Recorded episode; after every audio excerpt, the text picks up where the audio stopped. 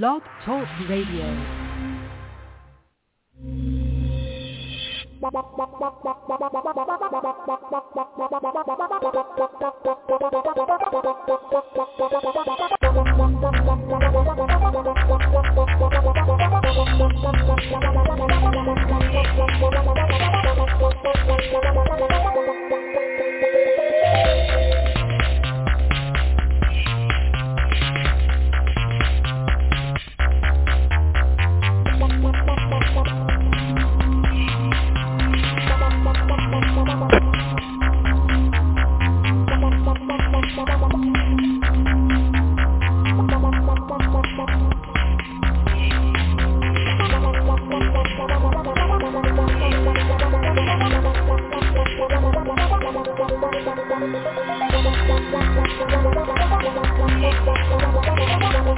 The Madden Voice. 3, 2, 1, now. You know, I have to admit that I don't know that I could remember a more exciting week one of the NFL football season than the week that we just experienced. I mean, literally, there is no way we could do a show up to 3 hours. And I don't believe if we did 3 hours that we could cover every game and every storyline that came out of this past week. There was just so much going on. So we're going to pick kind of the most popular items, and we will go from there. So it's Commissioner T, Madden Voice. Welcome to the show. My brother is running late. He's got some family health issues that he's dealing with, but apparently he's still planning on joining us.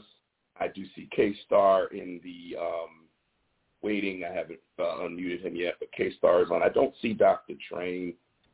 This is kind of what goes on when we do a show. It's showtime, and many nights I'm by myself waiting for people to log on to the show. Usually it's KStarr that's the last one to call in, and actually I'm going to unmute him because he's actually the only one here. Isn't that something? KStarr, welcome to the Madden Voice. Hey, man, that was the best intro I could have ever gotten. Sadly disappointed that I am the only one here with you. But you know, also chiding me for being typically late, although I'm early compared to the rest of these cretins we work with who didn't show up tonight. I appreciate it. I mean, all I ask is guys to be on time, and if not, let me know, because it's difficult. Yeah. And I don't know what time was starting the show because I rely on everybody to pull their weight, you know. Now, actually, JB is now on, but he did say he was going to be late. Now I see Dr. Train. So let me unmute everybody. But I appreciate it, KStarr. See, when I give you, when you know, when you're late, I call you out because you're usually late. But when you're on time, like you were, I give you your props. So let me unmute JB and Dr. Train. Like I said, JB did say he might be a little late. Train is just being trained. But welcome, gentlemen, to the match. Hold on. It wasn't that. I have a legitimate excuse. It's super legitimate. I was literally about to call in as I left my office and realized I forgot something that I absolutely needed. It'd be the 1 minute that I would have made it on time for the show. No kidding. So listen. Yeah, bro, me too, all the time. I get the wow. let me tell y'all something, and this is just real talk. Over the last, since we last spoke, my daughter Jayana has come down with COVID, and I found out this morning that my wife has come down with COVID. We had to take her, Mom Jayana, to the emergency room Sunday night at around 11 o'clock because she was having trouble breathing, and we was there until about 4 in the morning. Thankfully, it wasn't anything serious. She was really just having panic attacks because she was struggling to breathe. Lungs are clear. EKG is fine. And the reason why I'm late is she's finally starting to get an appetite back, and I didn't find this out until 15 minutes before the show. Wife is like, can you run and get her a pizza because she's finally wanting to eat now? And y'all, bro, you ain't even met her yet, but if you think I'm thin, she's thinner. So the moment she says she's feeling like she can eat something, I'm out. So I had to get that taken care of. Yeah, you said you did late. That's just cool. So, I was just giving KStarr props because he's always late. And at 9 o'clock, he was the only one in the in the Super Bowl. He was it. Me and KStarr. I was calling in, man. Seriously, I was calling in. I know you was. I knew it was coming. So, well, listen, before we get into let me just say this. I would have said this anyway, but I didn't know that. I didn't realize I wasn't going to say nothing on the air because I don't people's business out there unless they wanted to. But certainly, JB, we praying for everybody in the family. Mom today early told me everything. So, not a shocker, right? So I was gonna holler at you. So you already know you got all our prayers, especially mine. Sorry about that. I'm backing into the garage at the beach. Okay. So we're gonna lift up the show now, and we're gonna talk some football. But before we talk some football, and there's a lot of football to talk, I do want to comment on something because I feel a need to. So as I'm sure everyone on all of the hosts knows, and I'm sure most of the people that follow sports. And follow debate shows knows Max Kellerman is no longer on First Take. Had his last show a little over a week ago, about 10 days ago, roughly. He did the classy thing of he's now joining Keyshawn Johnson and Jay Williams, and they're doing a show, and then he's doing another show on ESPN Plus. So he's got some other things happening. And so I started hearing rumblings that Stephen A. Smith wanted him off the show, and I didn't believe that. I honestly didn't believe that until I actually saw an interview, and Stephen A. Smith came out and said, "Let me make this perfectly clear. Yes, I wanted him off the show." And apparently he's been wanting him off the show. They did the show for 5 years, and he's been wanting off the show for the last 3. And apparently the producers this year agreed. And so he repeatedly said it wasn't anything personal, and he wishes Max the best, and Max is brilliant, and blah, blah, blah, blah, blah. But that, just like when sports teams – you can't sit on your laurels and bring back the same team. He felt that their relationship on air had gotten stale, and it was time for a fresh approach and time for a different approach. And so in order to stay number one, that's what he thought, was the best thing for First Take. And so now the format is Molly will still be host. Stephen A. will be the consecutive continual guests, and they will rotate people from the sports world and from the entertainment world to come and sit in the chair and debate him. And he has drilled this point home for the last week and a half. He says it at least 2-3 times a show. Come at me. You've been wanting to debate me. Now you can. I'll be right here. I'm not going anywhere, et cetera, et cetera. So, I started thinking about it, and I watched both First Take and Undisputed as often as my schedule and my life will allow. And for those of you who may have forgotten, First Take was Skip Bayless' show, and Stephen A. was a guest. He would come on first he wasn't on at all, and then he was on once a week. And it was actually really good. It was interesting. It was on either every Monday or every Wednesday. I think it was every Wednesday. And it was actually really interesting when Stephen A. would come on once a week. Well, then finally they decided to make it permanent, where Stephen A., Skip asked him to come on and join the show, and he joined the show, and they had their back-and-forth banter. And then Skip left to go to Fox to create Undisputed, which is pretty much First Take 2, and he brought Shannon Sharpe in. So now these guys are direct competitors. So the reason, I did not mean this to take very long, but the reason that I wanted to talk on this is because there are so many different shows to watch, right? There's so many different podcasts.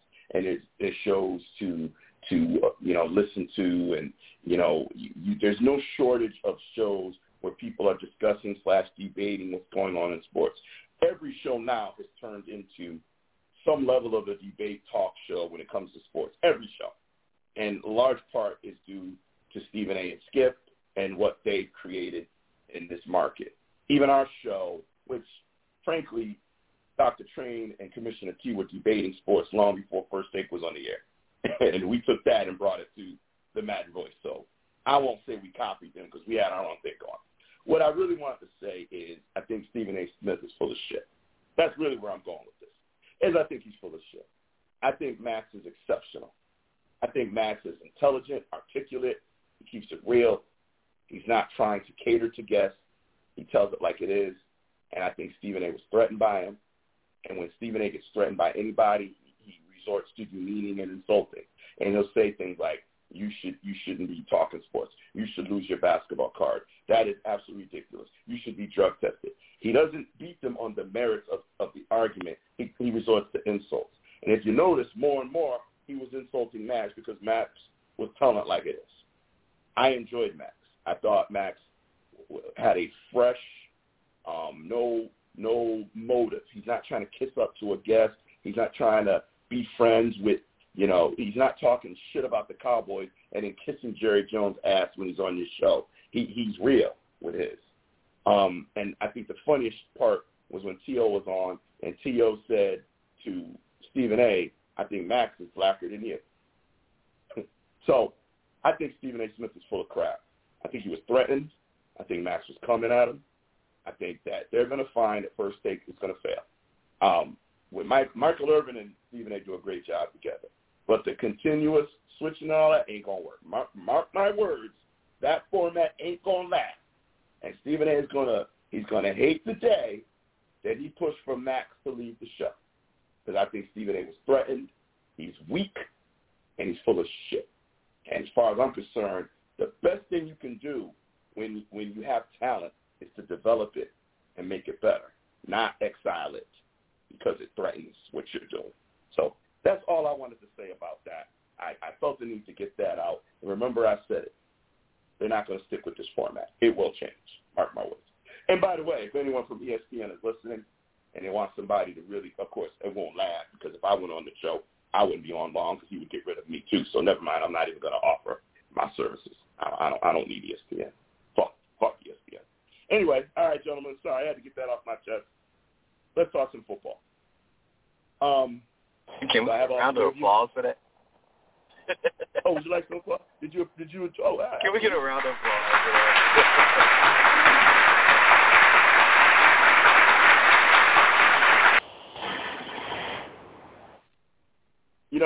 And the other thing I'll add is Stephen A. should not talk football because his football analysis sucks. He's not bad with basketball, but his football analysis is terrible. It's terrible. I really wish he just wouldn't talk football. Too emotional. And he drops names to try to act like he knows what's going on in the game.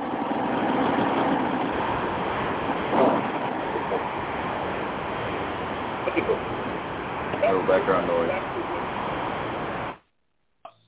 There we go. I would like to start at the beginning. I know it's Tuesday night, and the Cowboys-Bucks was 4 nights ago. But God damn it, we cannot talk about that game. And, quite frankly. How about them Cowboys? And, I don't give a fuck what anybody says. That was a moral victory for your ass. I don't want to hear this bullshit. There's no such thing as moral victories in sports. It's still a loss. You lose by 2, you lose by 30. That is the biggest bunch of bullshit I have ever heard. There are moral victories.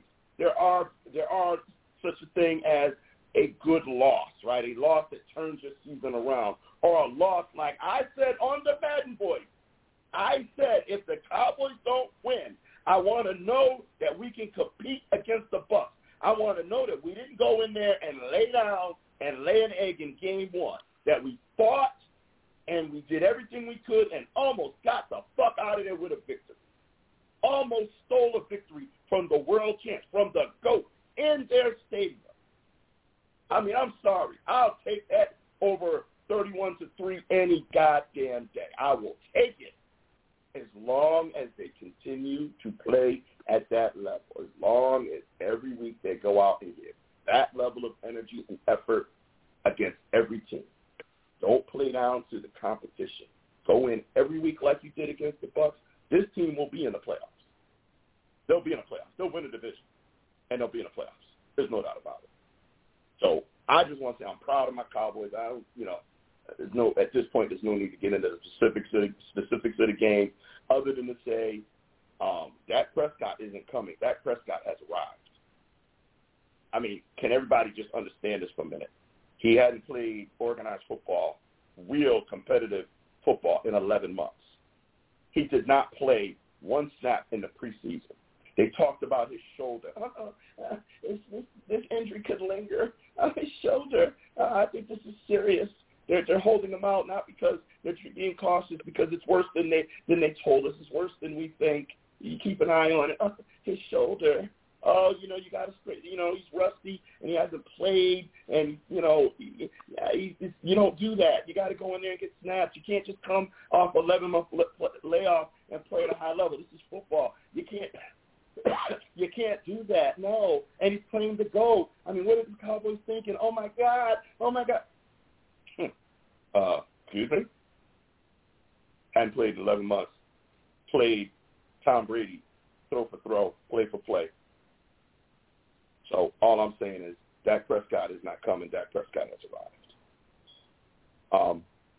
That's all I have to say about the game. JB, you know, I don't want to leave you without an opportunity to comment on that game. If you disagree with me, by all means, but anything you want to add? Ain't nothing to disagree with, because we both said the same thing. As long as they go in there and compete, that's all we wanted. And not only did they compete, they almost got the win. And it's, you know how they say, well, did they win or did the other team lose? And if the Cowboys had won, they would have won. It's not the other team just lost. They've got them to commit 4 turnovers and over 100 yards and penalties. They played an outstanding game, and I think props to Kellen Moore for the play calling, the way he drew everything up. Saw a lot of things that we hadn't seen in the last few years. A lot of creativity, and looking forward to seeing more of that. So I was definitely impressed, definitely proud. But like you said, we need to see that on a consistent basis. We see it on a consistent basis. Y'all look out. This is a team that is not to be taken lightly. So as long as they can be consistent, that's all we really need right now, consistency. I am curious, because KStarr historically has been a hater. So I am curious, KStarr's take on the game. A hater of whom? The Cowboys or Dak? Because I've never been a Dak hater. Cowboys. Okay. Yeah, I mean, the Cowboys, they played really well. Obviously, they had a chance to win the game. Dak was especially impressive considering the layoff he had of almost a full year off of the game, and he went and threw the ball competitively versus Tom Brady. You know, so he was really impressive. He made some great throws. I mean, he made a couple of bad ones, but, like, the fact of the matter is he made some high-level throws throughout the game. He ran the entire offense. They abandoned the run because they knew the best way to attack Tampa was through the air, and they executed the game plan really well. Kellerman's field goals kind of cost them the game. You know, there's a couple plays here and there that obviously could have changed momentum of the game between the fumbles and the offensive should have been offensive pass interference. But I thought the Cowboys looked really good, and they definitely put the Bucs in a situation where the Bucs had to, you know, deliver a game-winning drive just to win the game. So definitely impressed with the Cowboys. I do agree with the moral victory sort of thing too, or moral loss, however you want to describe it, because, you know, when you play a team like the Bucs, you look at them and as they are, which are the world champions, and they're a good measuring stick for your team, and to see if you can compete or not, or if you can beat them or not. And I think that's a great sign of things to come for the Cowboys this year, the fact that they played them so well, and Dak was so great. So I thought it was definitely positive. Before we move on, Train, did you want to add anything? The only thing I will add, because everything is pretty much said that I wanted to say, was I was thoroughly annoyed with the Tampa Bucks praise after that game based on the analysis before that game. If you're going to go into the game with the analysis that the Cowboys are about to get stoned, but you want to praise Tampa Bay for, they made a drive at the end of the game to pull it out when it should have been a pass interference, which would have likely cost them the game. It kind of pisses me off to hear analyst after analyst shove their heads up Tampa Bay's ass as if it seemed like they should have played better. And they got caught. And if the referee had not had the flag down up his ass, then it would have been a win for the Cowboys. So I'm just more annoyed by that loss. Now, I'm a football fan. I don't like to see that. That's just been a win. I just hated all the praise that Tampa Bay got afterwards. This is ridiculous. The game was great, though. There was one guy who just retired who said, "I picked Tampa Bay, but I think the game's going to be closer than people think." That was my guy, Drew Brees. Drew Brees was the only one that I give any credit to who said, "I think the game's going to be closer than people think." And he was right. It was. And I agree with you, Train, and I don't even want to talk about the pass interference. I mean, I agree. I hate it. I think we just lost Train, but hopefully he'll be right back. I hated the call, but, you know, it's water under the bridge now. But, yeah, I absolutely agree that, you know, to give Tampa Bay all this credit, you know, and you know, laud more praise to Tom Brady, you know, coming back with winning drive, you know, I mean, that's great that he did it, but, you know, like Train said, and Train, you got you back on, like Train said, if they had called what was clearly pass interference, clearly he shoved it. I mean, it's just, I'm sorry, I've been watching this game a long time. That was as clear of an offensive pass interference as I've ever seen. And guy didn't have to call. So, I agree. Good notice. But, you know, we're going to move on. Dallas plays Los Angeles Chargers in Los Angeles 4:30 on Sunday. So it'll be a good game to see if this was a fluke or whether the Cowboys team is going to compete. So, I might go buy a ticket for that game, dog. Hey, you should, bro. You should. I might go buy a ticket. That's gonna be a good game. I like that. That's a nice matchup. Yeah. Yep. It's gonna be a hell of a game, I think. And I think we'll see the reemergence of Ezekiel Elliott. I had to argue with people about Zeke. Oh man, you pay the guy all that money and then you don't run him. Well, they're only playing the number one defensive team against the run from 2020, and you know Dallas did what most teams should do. They did what the defense allowed them. The defense gave them the passing game. They took it. And you know, and the last thing I'll say is, do people not remember that it was only 6 months ago that this exact same team can just totally destroyed Patrick Mahomes and the Chiefs, like totally. Same team now. Same exact team, offense and defense. And it was 6 months ago. Yep. And you saw what Dallas was able to do. So I just think the Cowboys earned some respect after that game. Now their job is to keep it going. Don't go into L.A. and get blown out and then have people say, okay, that's the Cowboy team I know and love. Go in there and win. Now this one you got to win. I don't want no good. The more victories over, you get one. You get one of those a year. You spent yours. It's over. I really want to talk about your guys' teams. I'm going to start with the Bears. You know, I switched my pick at the last minute, and I'm going to tell you guys why. Probably wondering why. First of all, I realized on CBSSports.com where I said let's do the pool. You know, the pool that KStarr did not do at all. My picks didn't save. For some reason, I did them on the air, and they didn't save. And I didn't realize it until the Sunday night football game. So I said, well, I already don't have – it doesn't matter now. I have no picks. I got Sunday night and Monday night for those two games to count for this week.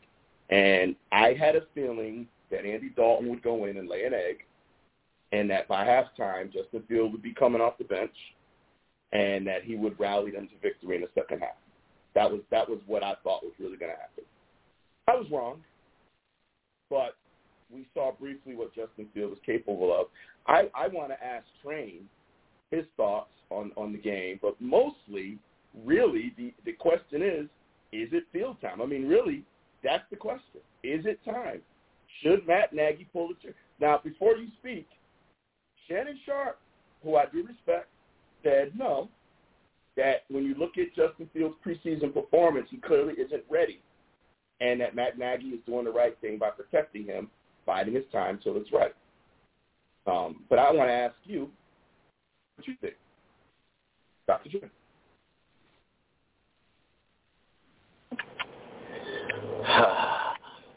I'm going to stick to the question because there's a million things that I could say. But I will get one of those things out later. To answer your question, yes, it's time for Justin Fields. I'm sorry. I love the Red Rocket. But he got rid of the rocket in that whole phrase. No shots downfield. Everything underneath.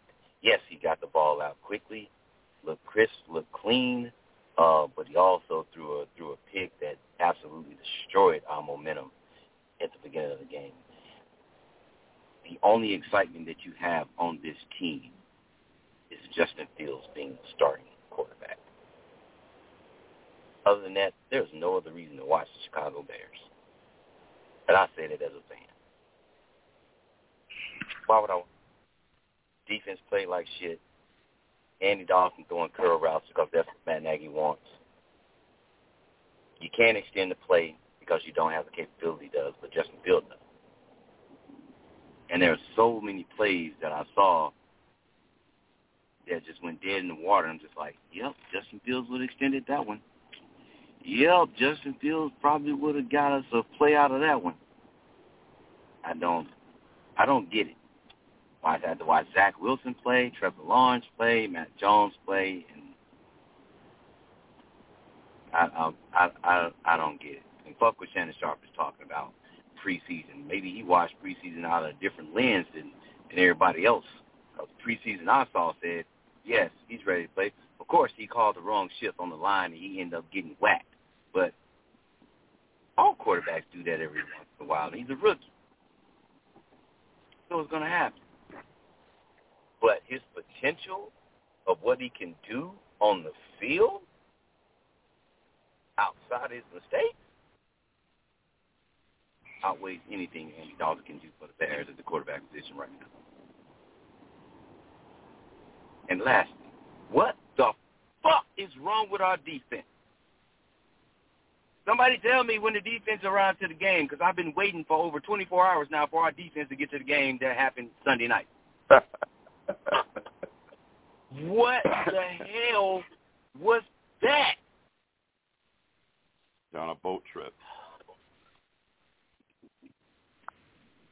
Absolutely demoralized.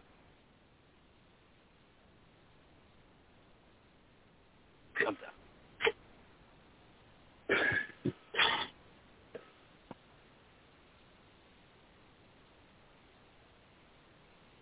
Okay. I'm done. I'm too pissed.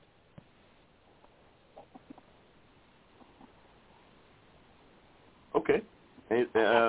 I don't even know where to go. Anybody else want to comment on the Bears game before we move on to the Steelers? Sure. I think Train summed it up pretty good.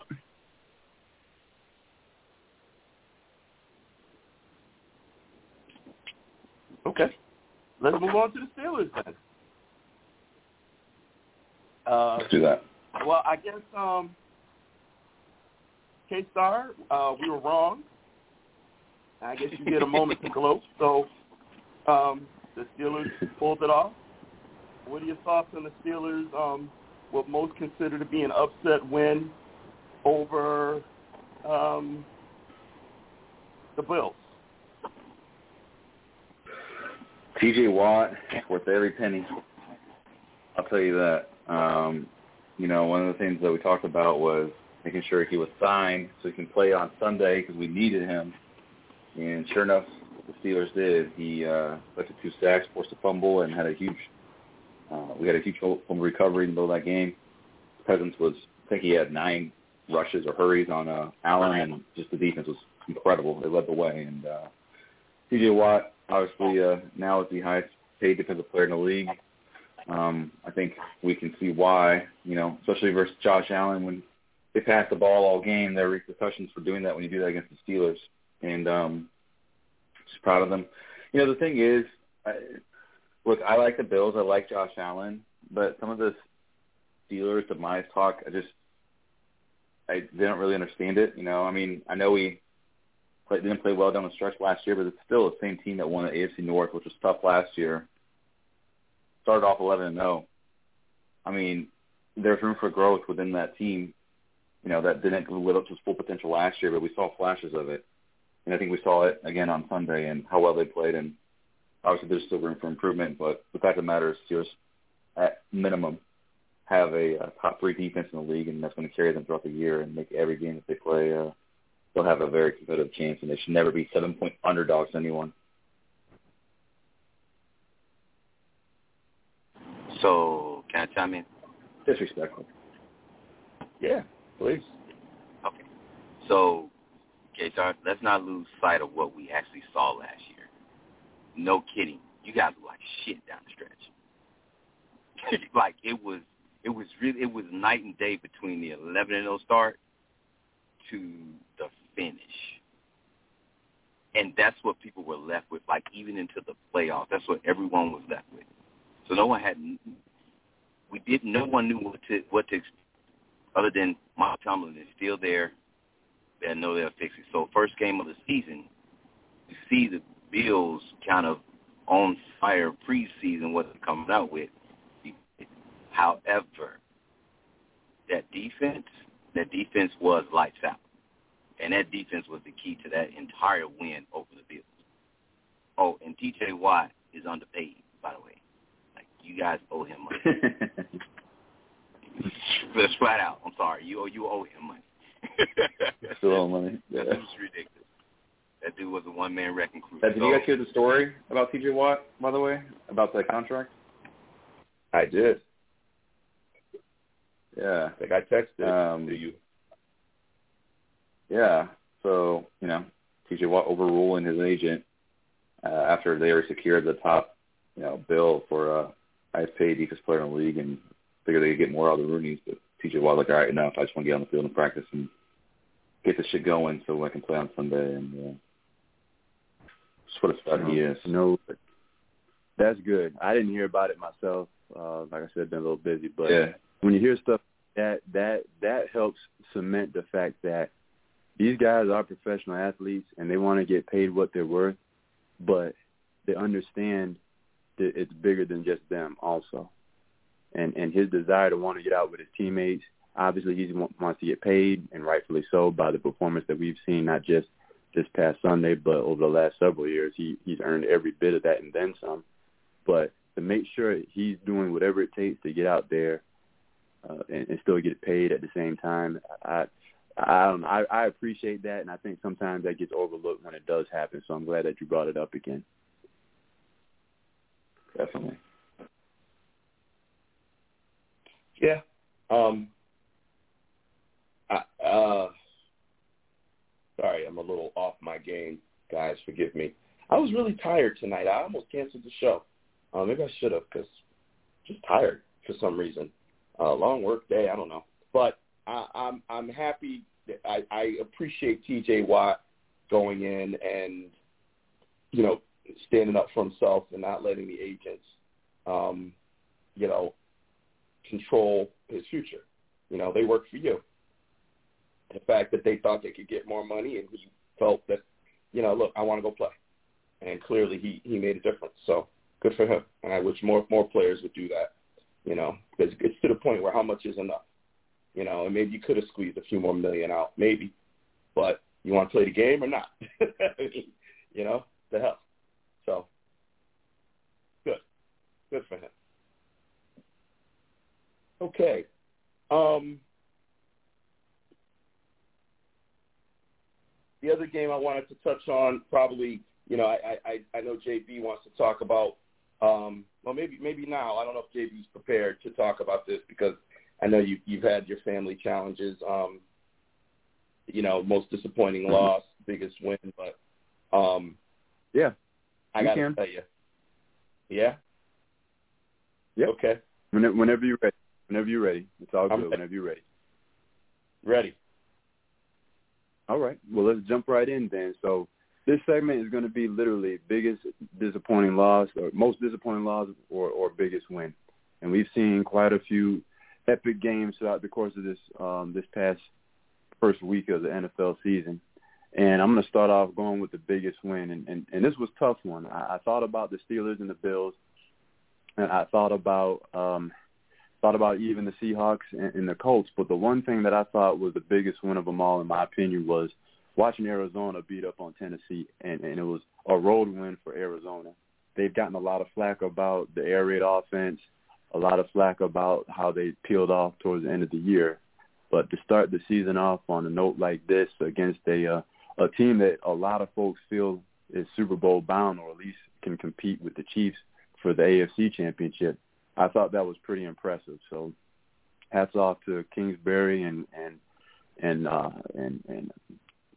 Murray and the whole offense. They really took it to them, and the defense shut down King Henry, which was another surprise. So that was my biggest win of the week, and then the most disappointing loss. At first, it was going to be watching the Falcons just get embarrassed by the Eagles, and then all of a sudden the Packers said, "Hold my beer and my shot," and looked absolutely atrocious. Really on a neutral site. This wasn't even a home game for the Saints. This was a neutral site. And Saints fans, they travel. Packers fans travel also. But to look as lifeless as they did, even given the offseason that they had still, I expected more from the Packers. So Packers are the ones that take on the most disappointing loss for the week. Thoughts? And if anyone has a biggest win, most disappointing loss of your own, feel free. Man, the only thing I'll say – oh, go ahead, T. Go ahead, sorry. Now, I was just going to say the most disappointing loss was Krypton in the EAFL Fantasy Football League, losing by less than a point to Brooklyn Will and his auto pick draft team. That was the most disappointing loss. Less than a point to an auto draft pick team. Are you kidding me right now? Are you kidding me right now? So we can just let the computer pick your team? And be a two-time champion? I'm annoyed. I'm irritated about that. That should never be the case. Oh, man. But anyway. That's funny. I'm not laughing. He's awake. I am not laughing. I am very, very, very, very. He on his game now, y'all. He's woke, boy. Woke me right the fuck up. Clearly the most disappointing loss was watching that shit show in Jacksonville with the Saints and Green Bay. Like, I don't even know who that team was. Like, that Aaron Rodgers, I don't even know who he was. Like, now we've seen Aaron Rodgers have bad days. I don't know if I've ever seen him that bad. My first thought was, this is what happens when you don't do the things that you should be doing. You know, we've got a Dak Prescott who literally, you know, worked his ass off the entire off-field to come back and play at the level he played. And he got Aaron Rodgers, who is that dude. And my first thought was, okay, somebody wasn't ready to play. Now, I don't think that's going to last. I think he'll come back with a vengeance, and, you know, this will be forgotten about in a few weeks. But right now, if we want to talk about, you know, disappointing loss and biggest win to me, I mean – hey, I got to admit, I didn't see Jameis playing that well. 5 touchdown passes, no interceptions. Maybe coaching is what he needed. Maybe Sean Payton is the quarterback whisperer. You know, maybe. I mean, it's only one game. But you know what? We can have an overreaction. You know, we everybody else wants to put people in the Super Bowl after 1 week.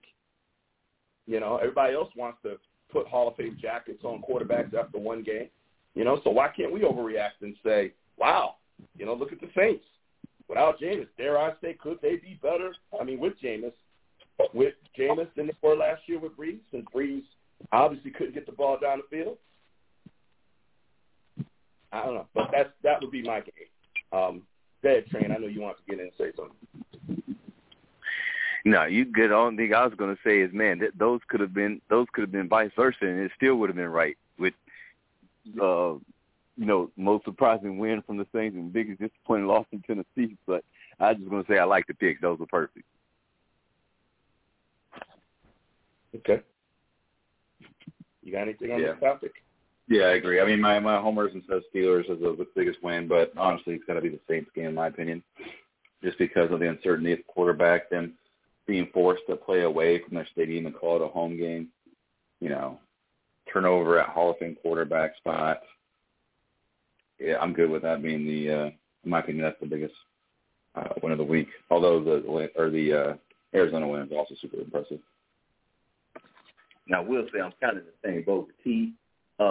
Aaron Rodgers' little fuck-up, okay, cost me 2 leagues, all right, 0.32 points, 1.32, man, what are you doing?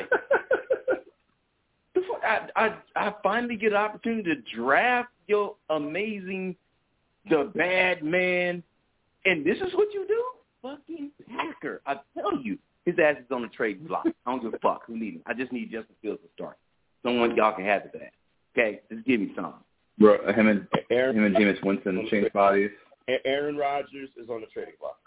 Are you smoking something strong while you're on the trading block? I am overreacting on the week one. Yes, I am. Okay, overreacting. All right. I can get behind that. I can get behind that overreaction. Okay. All right. KStarr, I asked you, I don't know, for some reason I just felt I needed a hit of Bonafide or Bonafront, and you said you could. Do you have it ready? Can we work with that now? Yes, yeah. So for those unfamiliar or newer listeners, Bonafide, Bonafront is a segment in which we look at player performance or sometimes team performance from the previous week and declare whether or not it's Bonafide, which means, you know, sustainable, legitimate, or if it's Bonafront to where we're kind of just getting the top tees, blue balls, and it isn't actually going to pan out the remainder of the year. All right. And so for my Bonafide and Bonafront, again, we'll only look at 1 week of data here. But for me, I want to start Bonafront. And although the Dolphins pulled off the win, I got to say, I think Tua Tagovailoa is Bonafront. You know, his rookie year, not all that impressive, just watching him play side-by-side versus Ryan Fitzpatrick.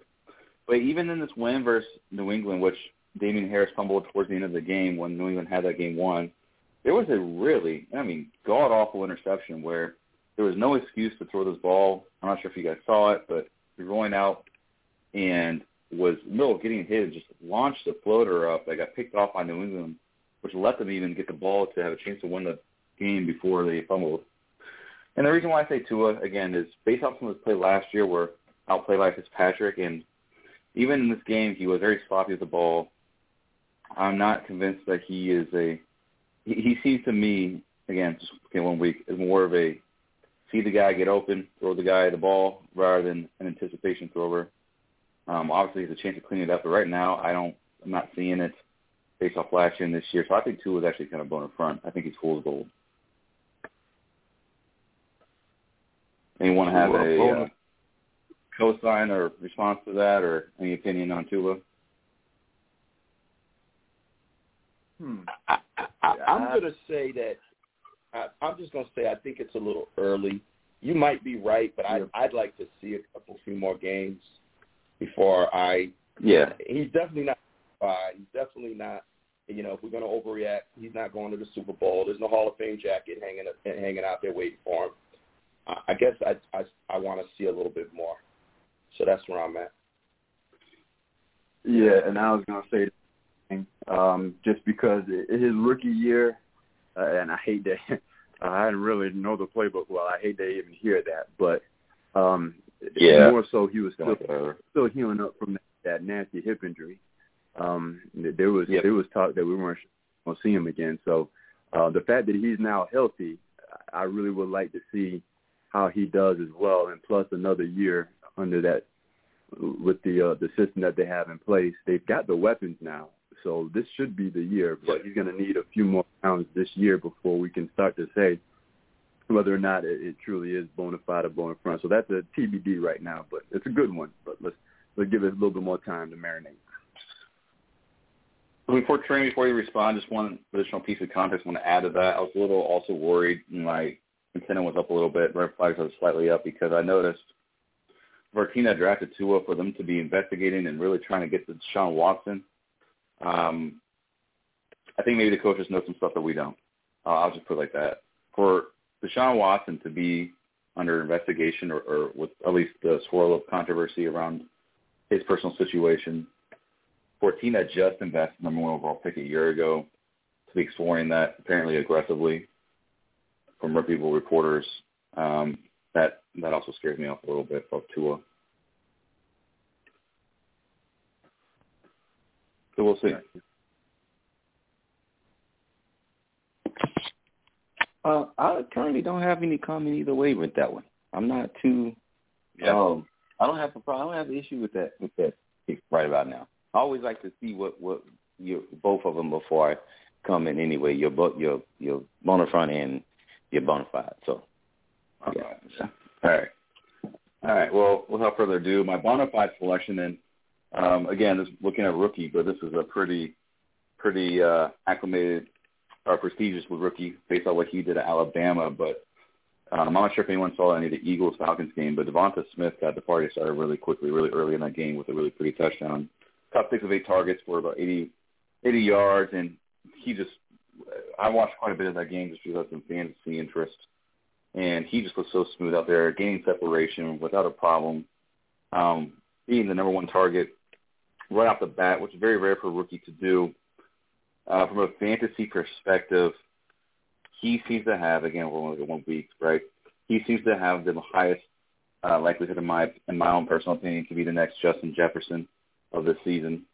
Fortunately, I don't have him on my fantasy team in the AFL, but it is what it is. But Devontae Smith, to me, is absolutely bonafide. I already saw enough from him from a separation perspective and just how the team's already relying on him on a workload perspective to have full confidence that Devontae Smith is absolutely bona fide, especially with how they traded up to get him after passing on Justin Jefferson a year ago. So I think there's a bright future ahead for Devontae Smith. You know what? I would co-sign on that one. I actually thought that you were going to go and say Jalen Hurts to be bona fide because he's the one that got him the ball. That's the one. That's who I thought he was going to pick too. I would agree. I thought I'd go with Jamie. Need a little more time for him. Need a little more time for him, but he's on my list. But you know what? It's watching. It's funny. You were talking about Tua and how there was a package put in place for him. There was packages that the Eagles were trying to talk about. So you can put Tua and Jalen in the boat, but I think Jalen. I was a fan of what he was doing, came out of college, and then when I saw him play last year, and I couldn't understand what all this talk was about, not thinking he was the one for the job. I thought he was the perfect one because he gives them a bit of a different dynamic that they hadn't had in a while, and he put that on the play Sunday. So I think they're both bona fide. I'm supposed to extra one, but I'm going to throw it out there.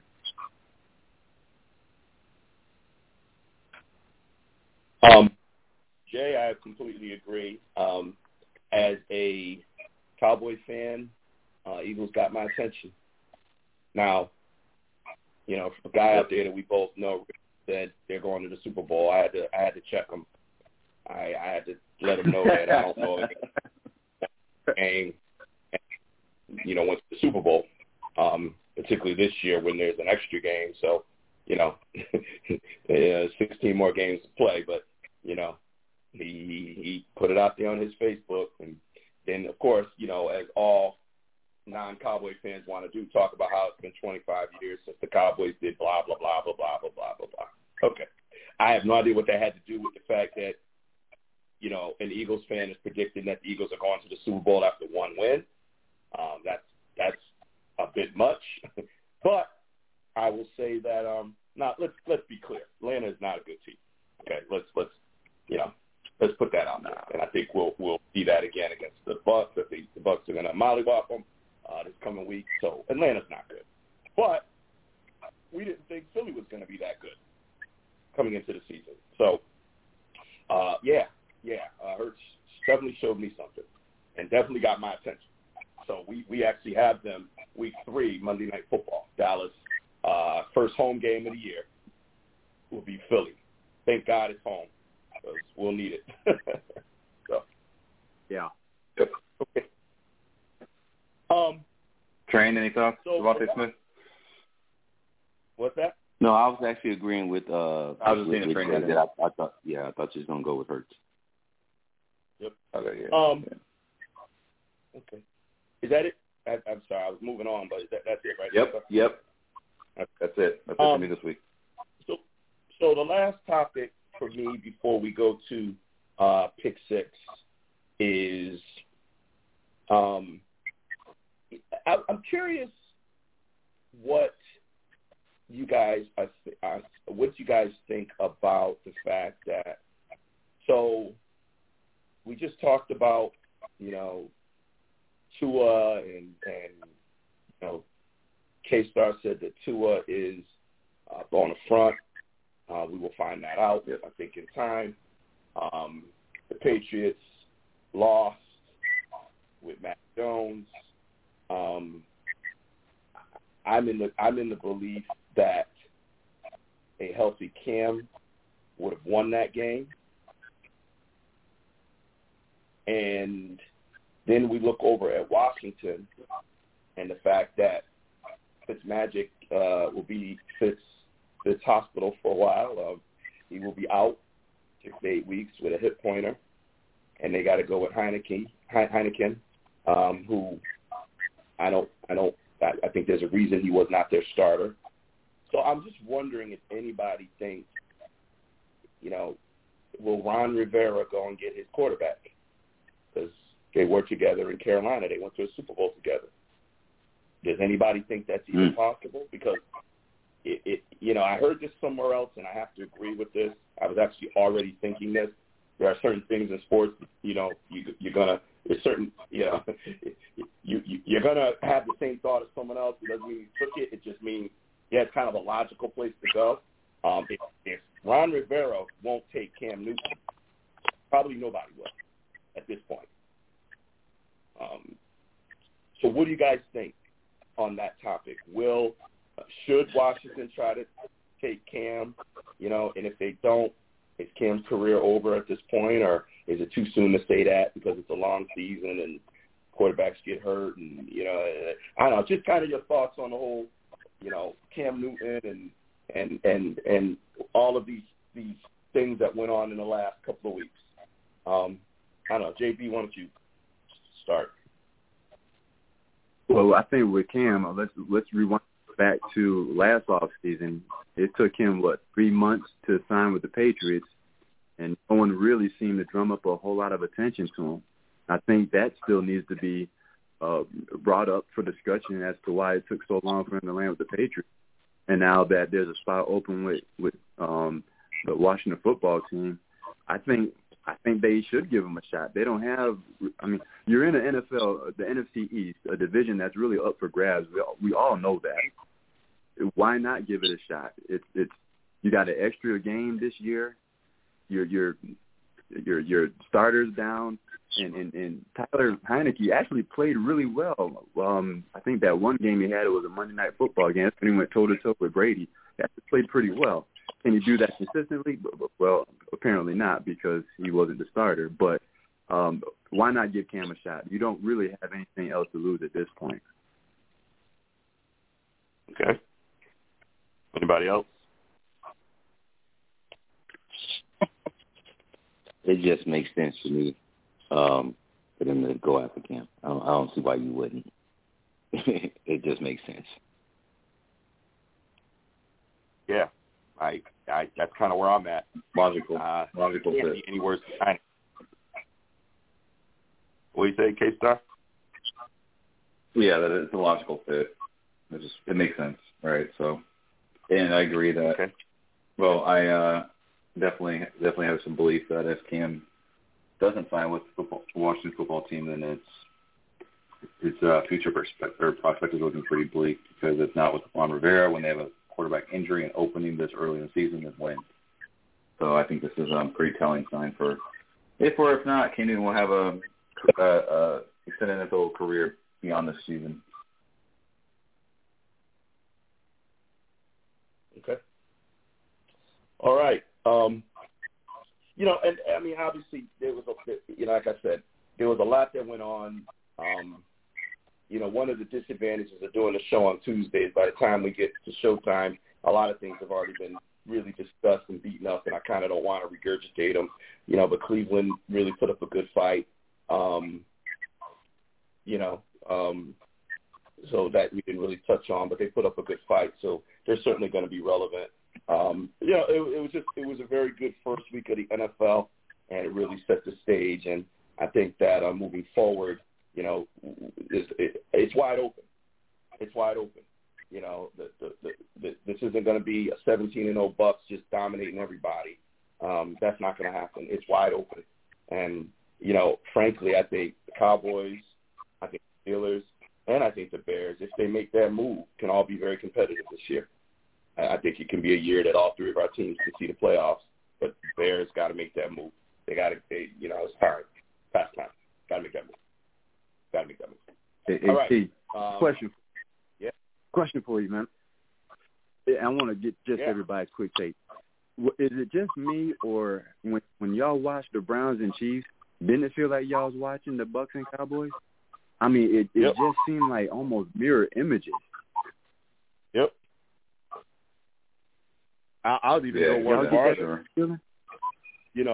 Last night's game, to me, felt like another one in that same vein, except, the Raiders actually was able to come back and get the win. But I thought it was going to be another game where we're like, the Raiders looking like they're for real, even though the Ravens won. There's another team that we can look at and say, okay, David Carr, he's arrived, and man, they looking good. But they actually got the win, unlike the Browns and the Cowboys. But yeah, absolutely. Totally agree with you. I'm on the other side of the sense that no, I didn't think the Browns and Chiefs were likened to you guys' game, simply because there was a lot more expectation coming in this season for the Browns versus the matchup with the Cowboys to Tampa Bay, and. Even though it still likely would have been somewhat of an upset for them to beat the Chiefs, some people would not have been surprised had they got him. The Chiefs had to rebuild their offensive line. Browns had a strong defense, strong running game. So there were some expectations for the Browns to be tougher. Now, I do agree with the Raiders and Ravens, but the Ravens took so many injuries in a short period of time before the season started that, man, even still, the Raiders were able to pull out one that I didn't think that they would get either.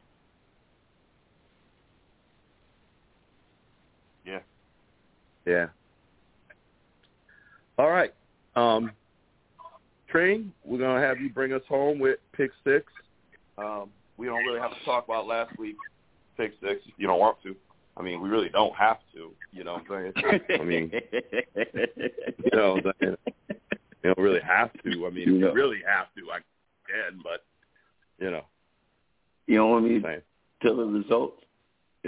Nah, I got it, man. I can take it. I can go through it real quick. It won't take long. It feel like a blip. So, results of week 1, pick six. KStarr comes in at the top as 1-1. Yeah. Good job, dude. Appreciate it, man. Dr. Train comes in at 3-3. Little brother Jay at 1-5, and our commissioner T came in at 0-6. Oh, yeah. It's all right, it's a blip. So on to week 2. Hey, you know what? Hey, look, it happens. Okay, it happens. I had a bad week. You know what I'm saying? And y'all go ahead and, you know, it's cool. KStarr, run your mouth. It's cool. It's cool. I had a bad week. I'll miss your one, huh? You know. That's damn right. Whoa. That's damn right. I'll miss your one because I knew you were going to say some shit like that. See? Steelers won. 5-1 on 6-6. He is throwing stones. Oh, yeah. Let's go, baby. Let's get it. All right, so week 2, pick 6. Games I tried to pick just based on, you know, games I picked were ones I thought were pretty challenging to pick, like, oh, man, who's going to win this one? Because it's still early on in the season, and there's no, you know, you know, 1-1, 1-0, so pretty early. So first game I got is the Patriots at the Jets. Both teams lost week 1. Both teams are running rookie quarterbacks. So I'm just going to keep it in the same order, KStarr, J, and T, as far as the pick. So who you have, KStarr? May I jump in? Yeah. Is there anyone who thinks the Jets have a chance? Yeah. It's going to write all in. 1 down, 5 to go. Wow. All right, next one. The Bills suffered. Man, they suffered a tough loss. T.J. Watt numbers all over Josh Allen's jersey. But they're going to Miami to face the Dolphins with the Bonafront quarterback. Tua. Okay, sorry. Wait, let me ask. Does anybody want to give Dolphins the opportunity to win this at home? Well, shit. Okay. I'm trying to make this tough. Really, I need to work on my pick 6. Like, now, you got good games, but, I mean, we know what we're talking about. We do. Down 4 to go. All right. Okay, there may be some shakers up with this. Okay, number 3, both teams are 1-0. Niners came off a thrashing of Detroit, and the Eagles came off a thrashing of the Falcons. But the Niners are traveling across the country to visit Philadelphia to try to get win number 2. KStarr, you got it. Oh, man, this one's tough. Yeah, I want to go Philadelphia. San Francisco on the travel across country for a second week in a row. Atlanta coming in hot. I'm sorry, but Philadelphia coming in hot after what they just did to Atlanta. I think Philadelphia surprises. Nice little upset. Their offensive line look good. Devonta Smith, Bonofide, and Jalen Hurts making this case too, man. I'm going to go with Philly. An upset. Which I believe is an upset. All right, Jay, you next. Yeah, I'm going San Francisco. And from what I don't think they trapped back to the Bay Area, just to fly back to the to Philly. I think they went from Atlanta straight up the East Coast, so they're still on the Eastern time zone. No matter what, I'm still going San Francisco. They've got more weapons offensively and defensively. So, T. I want the Niners, but I'm picking the Eagles. So I'm going with the Eagles at home. I myself will go with the Eagles.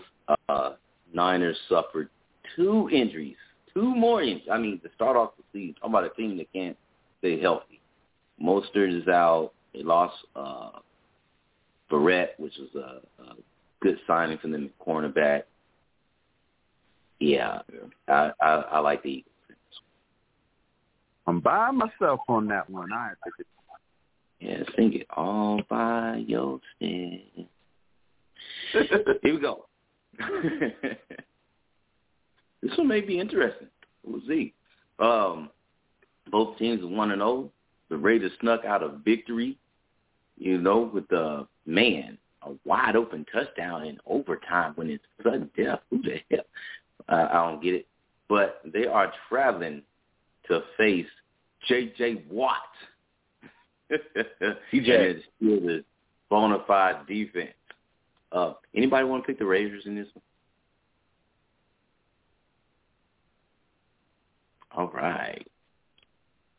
Mike Tomlin, we are with you this week. We're sorry that we left you last week. We all apologize. Steelers defense showed us something. Steelers defense showed us something. That's why I'm going with them. Right. Sure. This next one, I was debating. I was like, this should be an interesting game. Like I said, I might even get a ticket. So we got the Cowboys, who should have won week one. Still annoyed. Fucking ref. Fucking Tom Brady and the Tampa Bay Buccaneers. Kiss my ass. At traveling out here to L.A., they are very familiar with the L.A. area, to face the 1-0 Chargers, who managed to pull off a victory against the Redskins the week before after Fitzmagic went down with injury. So, around the room, KStarr, who you got? I'm going to go with Dallas. I think they have the edge of some days rest, right? They play that Thursday. Meanwhile, LA is traveling back from a tough game at Washington. So, I like Dallas. I think both teams are pretty evenly matched. I'll give Dallas the edge with extra days to prepare. And I think it'll be an awesome game. So, T and Jay, I don't never really need to ask you who you got, but anything you want to add? Zach Martin is back. Remember Southern California, cowboy country.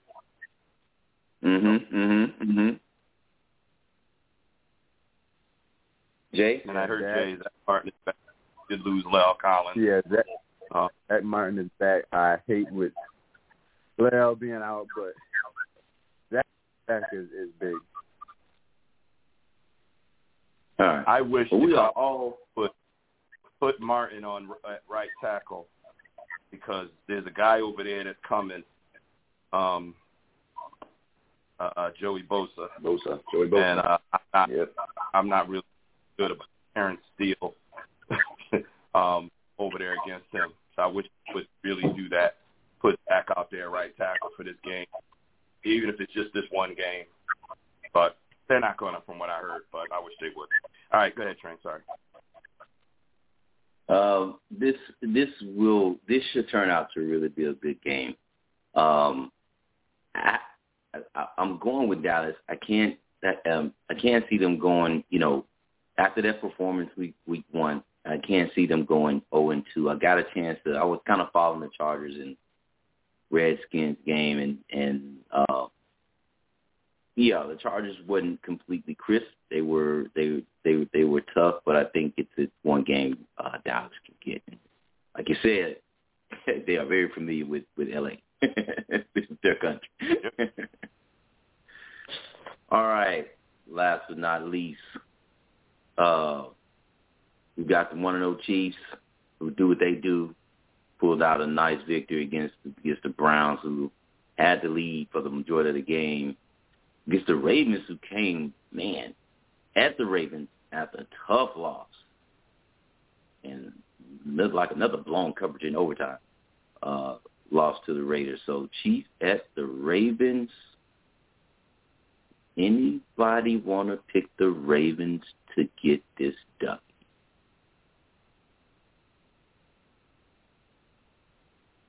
All right, well, the pick six is in. Nobody getting around on anybody this time. Shit, I just want to get in the win column? Can I get in the win column? So So just to I'm actually submitting my CBS picks right now, by the way. I'm not going to forget this again. I'm going to start doing this Tuesday nights, the CBS picks. Me too. So just to round this off, on the pick six, on five of the matches, we are all on the same side, with the exception of Niners and Eagles, where Jay is by himself, and the rest of us are with the Eagles. So the next week's results are going to be hilarious. we all going to do good. I want that zero gone. That's all. Yeah. I just want that zero gone.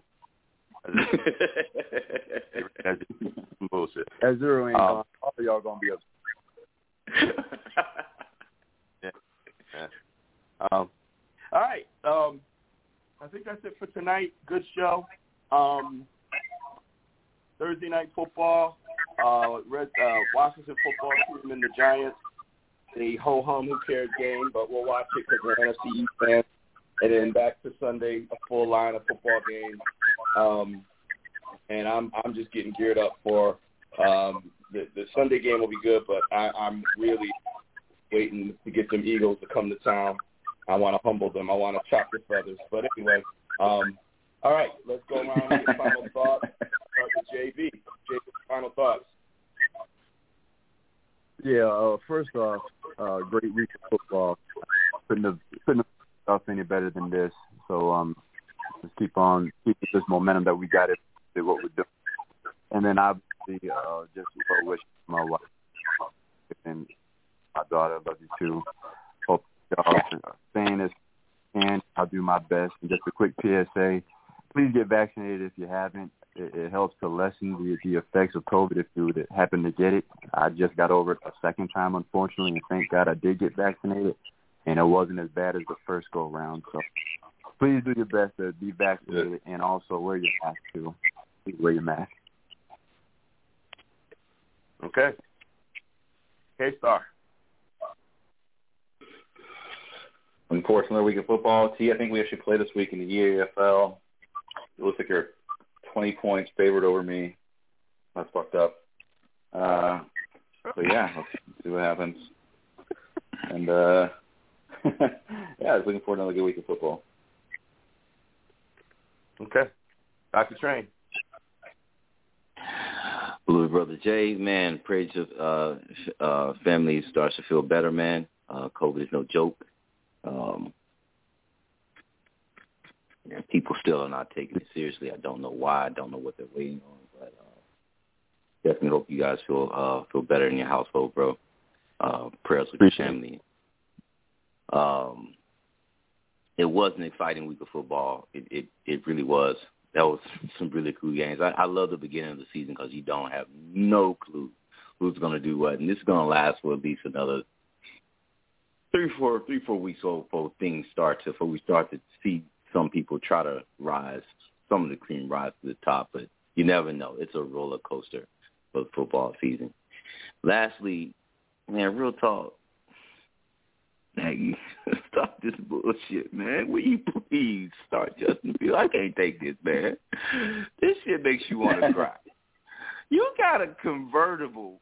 Oh no. What can I call him? Give me a step up from the convertible. Can I call him a Bentley? Give me a car. Give me something.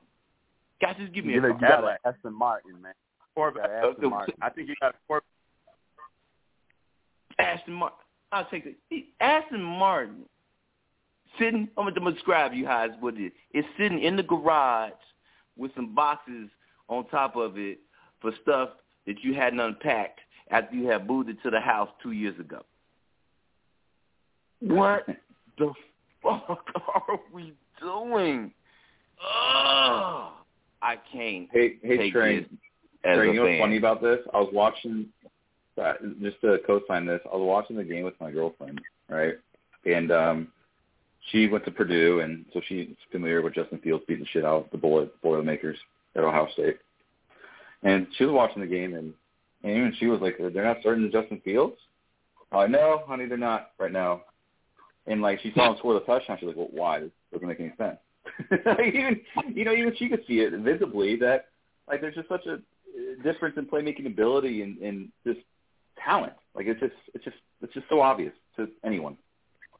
Anyway, I absolutely wish Matt Nagy was not our head coach with Justin Fields as our quarterback. You are hurting our team. Your play calling is probably one of the worst in the league. And yet I got to deal with it for another season. Hold me, guys. Hold me tight. Hey, Train, there is a light. So history, right? So in 1986, I don't even think KStarr was born yet. In 1986, I owned a Chevette. In 1991, I owned a Corvette that happened to be a 1986 model. The reason I mention that is they're both vets, just like you have two quarterbacks. One is high performance, one is not. I made the switch. Hang tight. The switch is coming. It's coming. It may not be as quick as we wanted it, because I told you I would have started him, or I would have at least by halftime he would have been in. But I'd give it one more game, and they're going to just say, okay, take us to the promised land, baby. So hang tight, bro. It's coming. It's coming. It's coming. All right, I don't really have much to add other than I apologize for my energy not being high. I think next Tuesday I'm going to have an old man nap before the show. I can recharge my fuel tanks, so I can be a little more energetic. But hey, good show. Appreciate you guys, and that's really it. Good luck in fantasy football. Good luck on Sunday. I'll say what I say every year. We're going into week 2. Before you know it, it'll be Thanksgiving, and before you know it, we'll be heading into the playoffs. It's going to fly by. Enjoy it while we got it. Football is back. Fans are back in the stadium. Enjoy it. And like I always say, all feuds are settled on the field. See you next Tuesday night. Good night, everybody.